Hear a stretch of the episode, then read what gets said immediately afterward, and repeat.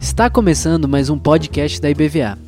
Aqui você encontrará mensagens que edificarão a sua vida e te ajudarão a caminhar com Jesus.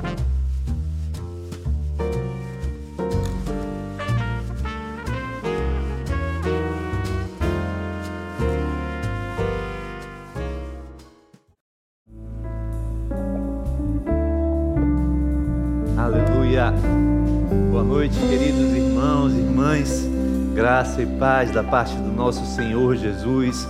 Tenho convicção de que vocês que estão aqui presencialmente ou online já foram muito abençoados essa noite.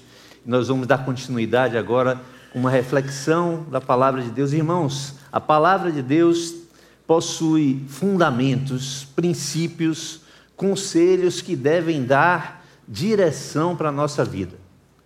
A palavra de Deus, como é o versículo que diz o que? Que lâmpada para os meus pés é a tua palavra e luz para o meu caminhar. Você já tem a palavra de Deus como luz para o teu caminho?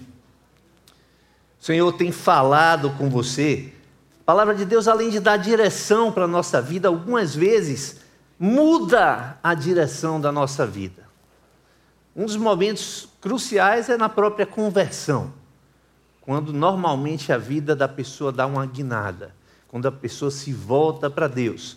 Mas há outros momentos em que a Bíblia eh, nos conta e que nós vivenciamos também, em que Deus fala e muda a direção de uma pessoa, na profissão, no lugar de morar. Quem é que já teve uma guinada além do momento da conversão assim, por causa de uma direção de Deus? Levanta a mão. Olha, uma boa quantidade de pessoas aqui. Glória a Deus. A gente vai falar hoje, irmãos, sobre um profeta, o profeta Ezequiel, que teve a sua vida também é, mudada de direção. Ele se prepara para ser um sacerdote. Quando está perto da idade de se tornar um sacerdote, Deus diz assim: Olha, não, meu chamado para você é outro. Você será um profeta.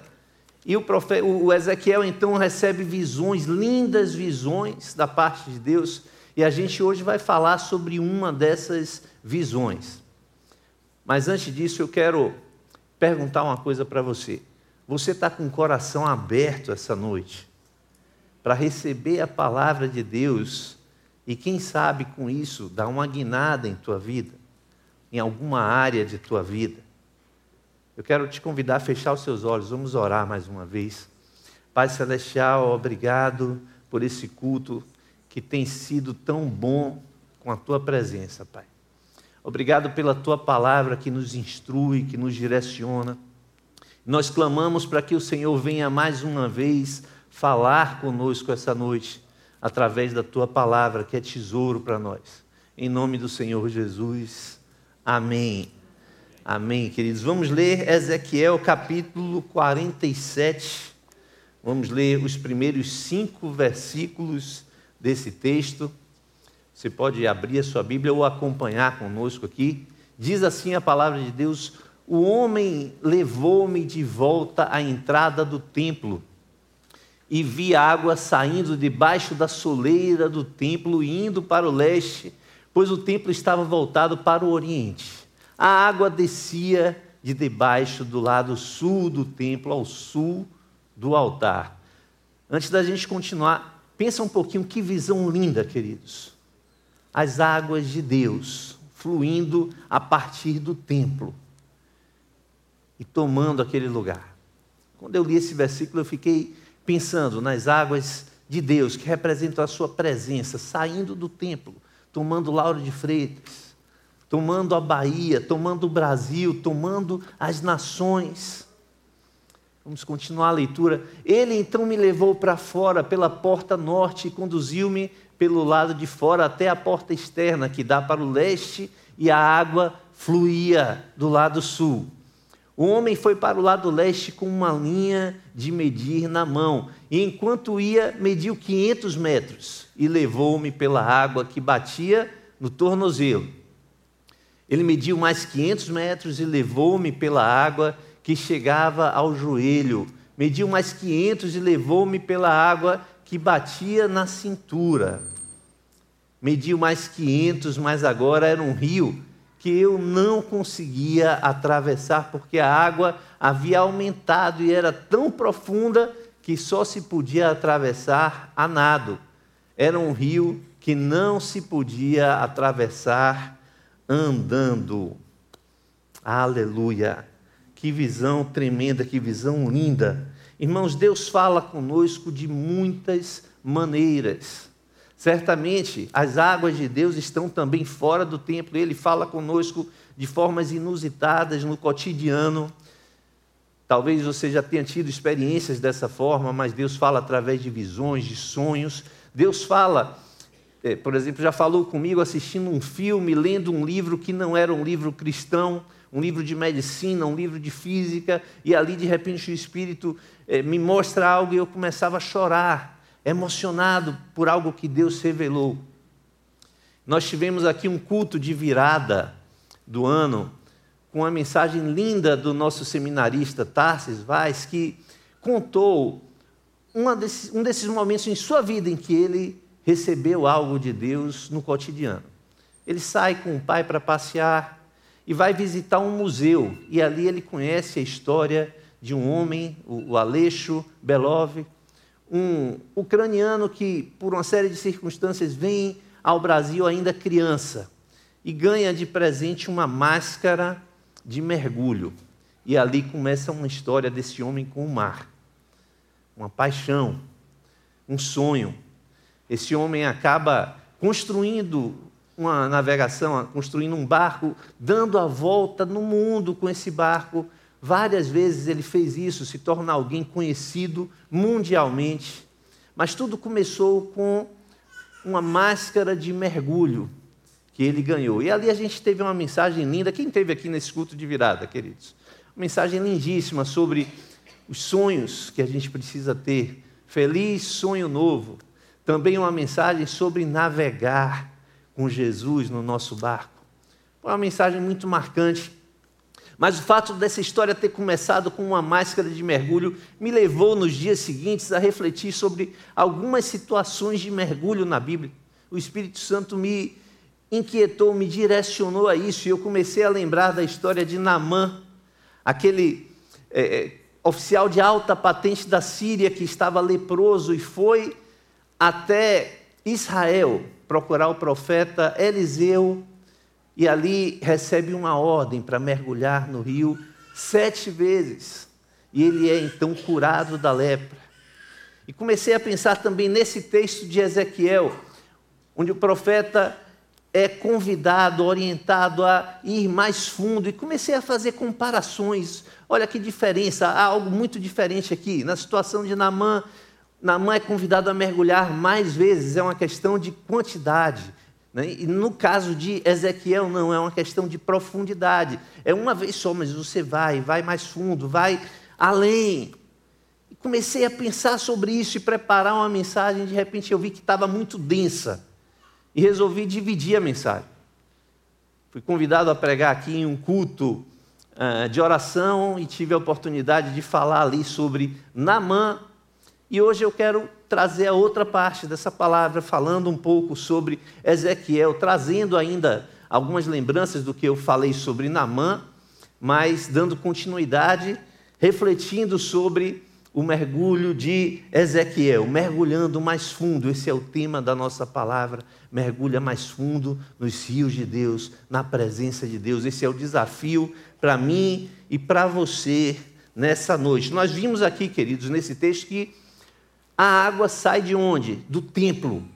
Representa então a própria presença de Deus. E o desafio é esse: mergulha mais fundo. Mas qual é o passo mais importante? Sem dúvida alguma, é o primeiro passo, aquele passo onde a pessoa finalmente entra no rio, ou seja, entra na presença de Deus. Esse é o passo mais importante. Eu quero te falar, irmão, não perde, querido, você que ainda não tomou essa decisão, que ainda não colocou os seus pés nos cios de Deus, que ainda não vive com a sua presença no dia a dia, não perca mais tempo longe dele, porque há cura nos cios de Deus. A cura na tinha um porém, e eu preguei aqui sobre isso. A Bíblia diz que ele era um oficial de alta patente, porém tinha lepra. Qual é o seu porém? Talvez você diga, eu sou uma pessoa de sucesso, mas aqui dentro, porém, tem uma tristeza. Eu sou uma pessoa que tenho boa saúde, mas olha, minha família está destroçada. Qual é o teu porém? Eu tenho prosperidade financeira, porém, eu vivo em pecado. Qual é o teu porém? Deus quer agir no teu porém. Naamã, como eu preguei, foi curado ali da sua lepra, mas também do seu orgulho. Do que é que você precisa ser curado? Do orgulho, da ansiedade, dos seus temores, do embaçamento visual que talvez te faça hoje dar prioridade às coisas erradas do que você precisa ser curado, precisa ser limpo dos seus pecados, mergulha nos rios de Deus, na presença de Deus, porque nesse rio há perdão para os nossos pecados, nesse rio há cura para os nossos temores, nesse rio há consolo, há conforto, e esse é o convite: entra nos rios de Deus, dá esse passo que é o passo mais importante que o ser humano pode dar entrar na presença de Deus. Entra e traz tua família, traz a tua família para esse rio, porque é o lugar melhor para estarmos. É o melhor lugar para mim, é o melhor lugar para minha casa, para os meus filhos, para minha esposa, para os meus parentes. É estar na presença de Deus. Mas uma vez estando nesse rio, essa história de Ezequiel nos traz um convite vai mais fundo, anda mais. Porque quando a gente entra, certamente a gente entra no raso. E a visão começa ali com ele ainda com a água pegando somente no tornozelo. Mas o homem diz assim: olha, vem mais fundo. E ele anda e a água vai subindo para o joelho, para a cintura, até um momento em que não tem mais pé. Só tem um jeito agora é nadar, não dá mais para passar andando. Esse é o convite, anda, vai mais fundo. É normal, é natural que em algum momento da caminhada a gente esteja no raso. Sabe o que é que não é comum? É se conformar com isso. É normal estar no raso. A pessoa, por exemplo, se converteu, ainda não tem comunhão, ainda não tem conhecimento da palavra, ainda não conhece bem as coisas, mas há uma sede eu quero ir mais fundo, eu quero conhecer mais, eu quero aprender mais, eu quero ir mais longe, quero ter mais comunhão com Deus. É essa sede que precisa estar no nosso coração, para que não passem anos e a pessoa continue no raso. É isso que não deve e não pode acontecer. O raso representa pouco conhecimento, pouca comunhão, e é preciso ter sede, desejo de ir mais fundo. Eu quero contar para vocês uma história que aconteceu comigo 20 anos atrás, quando minha esposa estava ainda grávida da minha primeira filha, de Heloísa, e eu fui passar um tempo longe, em Campinas, para fazer um curso, um, uma pós-graduação em medicina, tinha que passar ali cerca de quatro meses em Campinas. Longe dela, deixei minha esposa aqui e quando estava me preparando para ir, eu já pensava, eu preciso estar coberto, eu preciso ter comunhão com o corpo de Cristo, preciso estar ali em algum lugar comunhão, em comunhão com os irmãos. Porque eu já havia vivido uma outra experiência, irmãos, de trabalhar longe. Estava em Aracaju uma época e uma pessoa um dia me disse assim: Osite é que está numa boa. Eu disse: por que você está dizendo isso? Ele disse: você está aqui longe de todo mundo que você conhece, você pode fazer o que você quiser, que ninguém vai saber. E naquele momento, os olhos espirituais foram abertos e eu entendi nitidamente a cilada que o inimigo estava querendo me colocar. Eu desisti da, do trabalho de Aracaju e esse foi um dos grandes motivos. Voltei para casa no dia seguinte, disse: Olha, não é para mim estão armando uma cilada, querem destruir a minha família, querem destruir a minha fé, e isso não vai acontecer. E eu já sabia, eu estava indo passar um tempo longe, eu preciso estar coberto. E uma pessoa aqui da Bahia me disse: Olha, eu vou te colocar em contato com uma igreja de lá. Eu já saí daqui com contato de alguns irmãos. Mas chegando lá, eu descobri que essa igreja era bastante longe. Disse: Não, eu vou procurar uma igreja mais perto. Visitei algumas, não senti a direção do Espírito para ficar nesses lugares e finalmente disse: Eu vou lá visitar. Uma igreja com uma liturgia diferente de tudo que eu já havia vivido, estranhei um pouco, mas um detalhe foi importante. Um, um dos pastores, dos líderes ali, dos irmãos, era um médico, colega também. E ele me convidou para ir à sua casa, me acolheu, me edificou, e a gente começou ali um tempo de comunhão, de discipulado, ainda que não tivesse esse nome oficial, mas eu estava indo para aprender sede, querendo ir mais fundo. Quero aprender mais, quero ir mais fundo nos rios de Deus. Foi um tempo de grandes lições, porque eu ia cheio de perguntas, sabe, aquelas pulga atrás da orelha, dúvida teológica tal, e ele, normalmente, ele dizia, entendi sua pergunta e não me respondia nada. Mas vinha com as coisas simples do reino de Deus, e me edificava, e me fortalecia. E além disso, eu comecei a ter comunhão com os jovens daquela igreja, de maneira que, depois de quatro meses, eu estava com um grande carinho com aqueles irmãos e eles comigo. E vivi um tempo ali em Campinas que me marcou, que me edificou. Poderia ter ido para lá e não congregar, e ter voltado frio, mas certamente voltei de lá, tendo dado muitos passos nesse rio com uma nova visão do que é o corpo de Cristo, que se não está restrito a esse lugar que estamos. Eu fui para um lugar sem conhecer ninguém e fui acolhido com muito amor por aqueles irmãos, edificado, fortalecido. E aí eu quero te falar uma coisa, meu irmão. Anda com pessoas que te edificam. Escolhe andar com pessoas que são referências para você para que você possa crescer no reino de Deus. Escolhe andar com pessoas que você olha e vê Jesus e sente o cheiro de Jesus, e vê Jesus nas suas atitudes, na sua vida, para que isso te estimule a andar e ir mais fundo nesse rio. Nessa época, queridos, eu não tinha ainda um chamado de Deus para ser pastor sequer imaginava essa possibilidade. Se alguém me dissesse, você será pastor um dia, eu ia dizer, você está biruta, você está com algum parafuso solto, não tenho nenhuma direção para isso. Mas será que o fato de conhecer um pastor, que era médico também, professor lá da, da Unicamp, será que isso influenciou minha vida para que anos depois eu tivesse também a direção de Deus para ter uma vida como médico e como pastor? Será que isso ficou lá no meu inconsciente?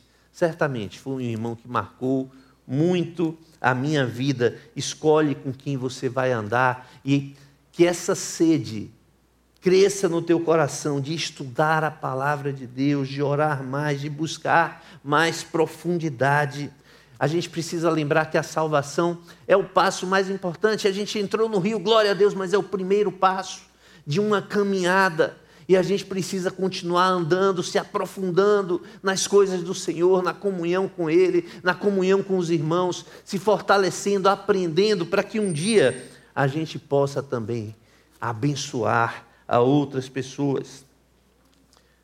Lembra dessa visão de Ezequiel? A água no tornozelo, no joelho, na cintura, até uma hora que não teve mais jeito, tinha que mergulhar. Onde é que essa água está na tua vida? Uma coisa que eu percebo nessa história de Ezequiel, irmãos, é que essa progressão ocorreu por uma obediência voluntária. Sim, o homem diz a ele vá, mas não o obriga. E a palavra de Deus nos ensina claramente que Jesus não obriga ninguém a fazer nada. Ao contrário, ele diz assim: olha, se alguém, se alguém quiser vir após mim, negue-se a si mesmo, tome a sua cruz e siga-me. Ele chama, ele convida, mas dá liberdade de escolha. Ezequiel escolheu ir mais fundo. Qual tem sido a tua escolha? Tem pessoas que têm escolhido viver longe dos rios de Deus. Tem pessoas que entram no rio, mas ficam no raso. E ele continua convidando: vem mais para o fundo, vem ter mais comunhão comigo. Mas só acontece essa progressão quando há uma obediência voluntária. E que nasça em seu coração, ou que cresça em seu coração esse desejo de ir mais fundo. E aí eu quero contar uma outra história que agora aconteceu no ano passado, 2022. Recebi um telefonema de um jovem que eu não conhecia, chamado Diogo, e ele me ligou, disse: Olha, eu sou cristão, sou discípulo de Jesus, moro em São Paulo e estou passando um tempo aqui na Bahia. Uma situação muito parecida com aquela que eu vivi quando eu fui para São Paulo, para Campinas um jovem engenheiro que estava trabalhando e disse: Eu preciso ter um tempo de comunhão com a igreja. E eu estou entrando em contato com você porque eu sou primo de Jânio que caminha com Teonilha. E eu depois vou falar um pouquinho para vocês sobre Jânio e Teonilha, guardem esses nomes. Mas eu conversei um pouco, percebi que de fato era um, jovem cristão sedento que desejava ter cobertura aqui. E eu comecei a me lembrar daquele pastor, que curiosamente se chamava Beto também, lá de Campinas. O que é que ele fez? Ele me acolheu, me levou para casa, me ensinou, me colocou em contato com os grupos de comunhão. Já sei o que é que eu tenho que fazer. Chamei, vamos lá em casa. Você vai conhecer minha família. Ele foi lá em casa e a gente começou a conversar, teve um tempo de edificação. E de repente Gui veio, pegou o violão, começou a louvar, e minha esposa e a família foi chegando, daqui a pouco virou um culto, uma noite muito preciosa que a gente teve ali na presença do Senhor. Depois eu o convidei para conhecer o grupo de comunhão, conhecer a igreja, e certamente esse irmão pôde ter um tempo muito bem alimentado aqui na Bahia, coberto. Depois voltou lá para sua terra, mas certamente ele teve uma experiência que o marcou como eu tive uma experiência em Campinas que me marcou 20 anos atrás. Mas nesse primeiro dia, quando ele foi à minha casa e a gente teve então esse tempo de comunhão, um culto doméstico abençoadíssimo ali, na hora da saída, ele me disse: Olha, que coisa maravilhosa, eu vou ligar e contar essas coisas para o Jânio, para a Teonilha. E aí eu disse: Meu irmão, eu preciso te confessar uma coisa. Eu não tenho ideia de quem é Jane Teonia.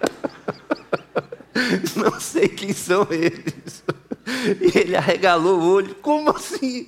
Seu irmão me perdoe, eu não tenho ideia de quem é.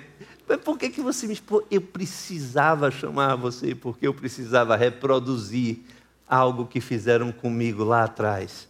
Depois desse irmão me mandou a foto, eu lembrei quem é a querida irmã Teonilha. Mas naquele momento, certamente isso não foi o que me incentivou. O que é que me incentivou a chamá-lo? Reproduzir, abençoá-lo do jeito que eu fui abençoado. E eu queria ler alguns textos com vocês aqui, para que a gente tenha a dimensão do que é o discipulado no reino de Deus.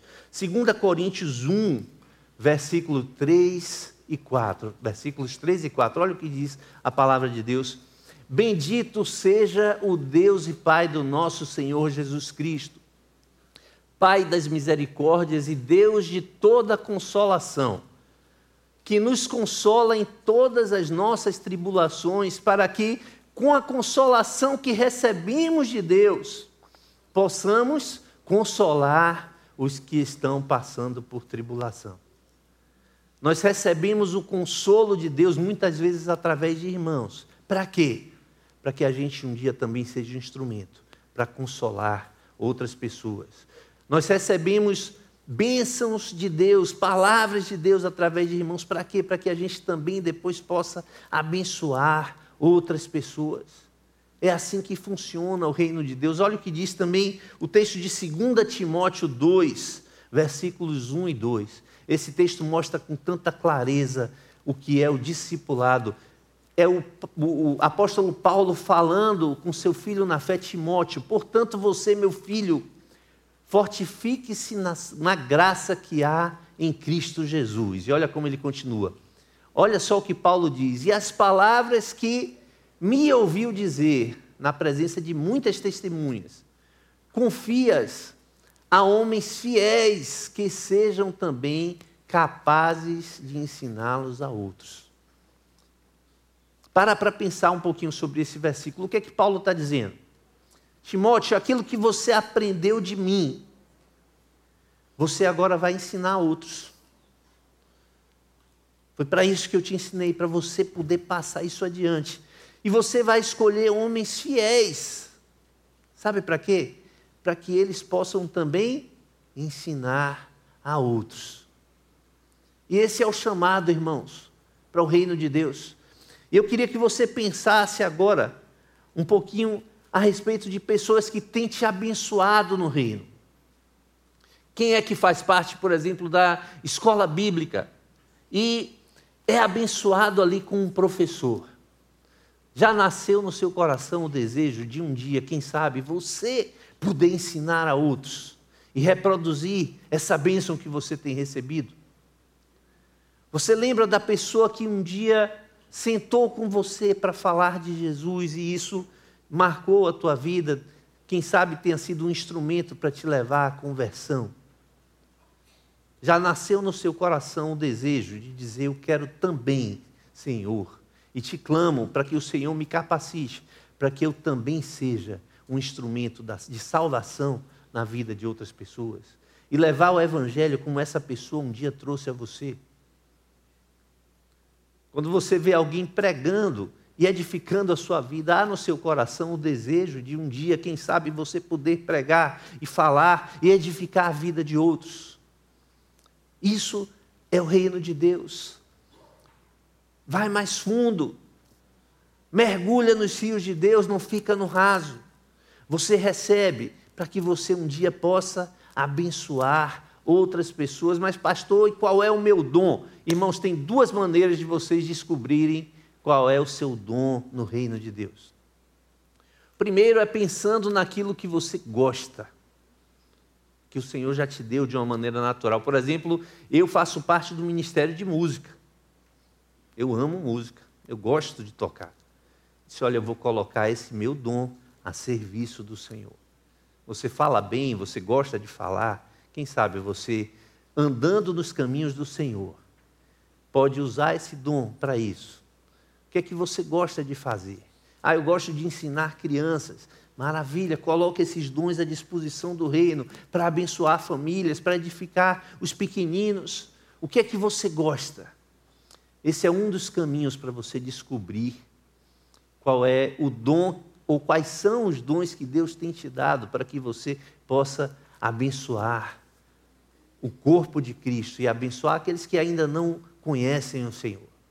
E qual é o outro caminho, pastor? É pensando naquilo que você não gosta. É o contrário. Como assim? Aí eu vou falar agora sobre o meu chamado pastoral, para pregar. Se você perguntar se você tinha o mesmo desejo, por exemplo, de tocar e de falar em público, não. Minha preferência seria tocar. Falar em público não era algo que mexia meu coração, mas tinha algo que me incomodava profundamente e continua me incomodando. Quando eu ouço alguém abrindo a palavra de Deus, pregando para as pessoas e distorcendo a palavra, isso me dava ojeriza. Lembro de vezes em que eu tive vontade de quebrar a televisão. Disse, não é isso que o versículo está dizendo. E essa pessoa está ensinando tudo errado para uma multidão que está seguindo um conselho errado. Isso me deixava muito angustiado, irado às vezes. Aquilo que você vê e não gosta.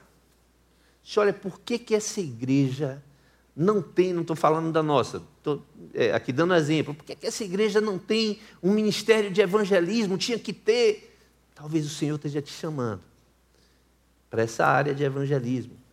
Olha, por que, que essa igreja está tão desorganizada em tal coisa? Talvez você seja uma pessoa organizada que precisa colocar essa sua capacidade de organização para o serviço no reino de Deus. O que é que você não gosta na igreja, no corpo, que você diz assim: olha, poxa, precisava mudar. Talvez aí você encontre uma área em que você tem sido chamado por Deus e tem a capacidade de abençoar. O que não pode, irmãos, é querer ficar no raso. É preciso desejar ir mais fundo. Se não entrou no rio, não perde mais tempo, entra nos rios, na presença de Deus. E se você já entrou, que haja essa sede de ir mais fundo, de conhecer mais o Senhor. E aí, queridos, essa história de Ezequiel continua e ele já está com a água na cintura e continua indo mais fundo até que chega um momento em que não tem mais chão. E esse é o terceiro ponto assim que a gente pode imaginar aqui dessa história, porque o primeiro momento foi em que ele estava no raso. O segundo momento ele foi mais fundo, água na cintura e crescendo. E agora, terceiro momento, não tem mais chão. E o fato de não ter mais chão me faz pensar: olha, eu, eu resolvi, no final do ano passado, aprender a nadar. Nunca fui bom de natação. Eu entrei na natação, primeira, primeira aula, uma hora de aula, nadei 400 metros. Saí de lá hidratado para o dia inteiro o problema foi o cloro, né? Bebi água. Olha, vou, vou aprender isso. Dizem que é muito bom para a saúde e tal. Pô, vou começar aqui a natação. Mas uma coisa eu fui, sabe por quê? Porque a piscina dá aqui eh, no umbigo. Então, se chegar lá no meio, der o desespero, levanta, tem chão, dá para pisar, não vou morrer afogado. Né? A ideia de que faltou chão, né? traz uma ideia de insegurança, daquele momento em que a gente perde o controle. Não sei, não tenho mais apoio, firmeza, e agora? E a Bíblia convida a mergulhar nos rios de Deus.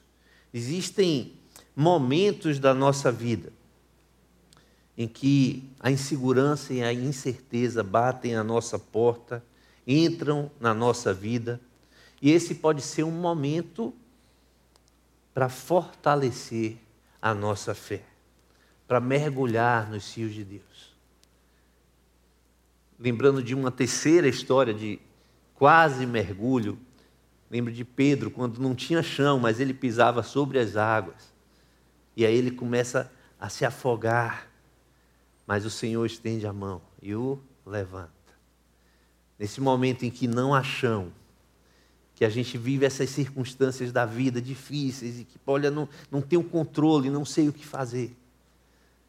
Muitas vezes são os momentos onde a gente tem as experiências mais profundas com Deus, onde a gente vê a Sua mão estendida, nos salvando, nos resgatando, nos fortalecendo, nos capacitando. Será que você tem vivido atualmente um momento desse de incerteza, de insegurança? Que seja como um estopim para fortalecer a sua fé. E aí, queridos, o texto ainda nos fala que o profeta diz o seguinte: olha, não dava mais para nadar, para andar, para colocar o pé no chão, porque era muito fundo, só dava para atravessar a nado. E eu, lendo isso, comecei a pensar na glória de Deus e no nosso tema, inclusive, do ano, impactados pela glória de Deus. Se você pensar em você como do tamanho de um peixinho, Deus vai ser muito maior do que o oceano. E eu e você podemos mergulhar na Sua presença, mas jamais vamos poder conter Deus dentro de nós. Nós é que estamos dentro dele mergulhados na presença dEle. E você que já andou, que já foi fundo, tenha certeza que dá para ir mais fundo ainda, porque o oceano é muito grande, Os rios de Deus são muito profundos, a sua glória é imensa e a gente nunca vai poder alcançar. A gente só consegue conhecer um pouquinho da sua glória, mas ainda há sempre mais para nos edificar, para nos fortalecer, para conhecermos mais o Senhor. Por isso, mesmo você que já andou uma grande caminhada nesse rio e já está nadando, ainda há o convite, vai mais fundo, conhece mais, porque não há limites para isso e a gente pode sempre conhecer mais e mais o nosso amado Senhor. Ainda que você mergulhe com muita profundidade, é possível ir mais fundo. Eu quero chamar já o pessoal da banda e quero refletir com você. Onde é que você se encontra nesse rio? Você já entrou nesse rio? Que representa a presença de Deus. Ou você tem vivido longe de Deus. E essa é uma noite que pode ser a noite mais importante de tua vida. A noite de entrar nos rios de Deus, de entrar na sua presença, de deixar que Deus faça parte da tua vida, da tua casa, da tua família. Onde é que você está nesse rio? Você tem estado no raso? Tem sentado no banco e aprendido, olha, mas é tão gostoso, eu assisto o culto e é bênção. Talvez se diga, olha, eu vou no grupo de comunhão e é maravilhoso, mas você já tem também sido um instrumento de Deus para abençoar outras pessoas? Ou você tem estado nessa posição somente de receber? E se você tem estado aqui, eu espero realmente em Cristo que essa palavra tenha mexido com você para que você entenda que nós somos chamados e aprendemos e recebemos do Senhor para também abençoarmos outros. Como os discípulos de Jesus, que Jesus ensinou, que Jesus é, é, treinou, mas que depois ele disse: agora vão vocês por todo o mundo e preguem e façam aquilo que eu fiz. Nós somos o corpo de Cristo. Jesus está presencialmente nesse mundo através da igreja. Nós somos seus braços, suas pernas. E você é convidado a atuar como membro desse corpo de Cristo, não a ficar parado. Onde é que você está? Talvez você diga: Olha, eu estou nesse momento de incerteza, sem chão, passando por esse turbilhão. Que esse seja um momento de fortalecer a tua fé, com a convicção de que o Senhor estende a tua mão, Ele nos livra, Ele nos capacita, Ele nos renova, Ele nos fortalece, Ele nos salva.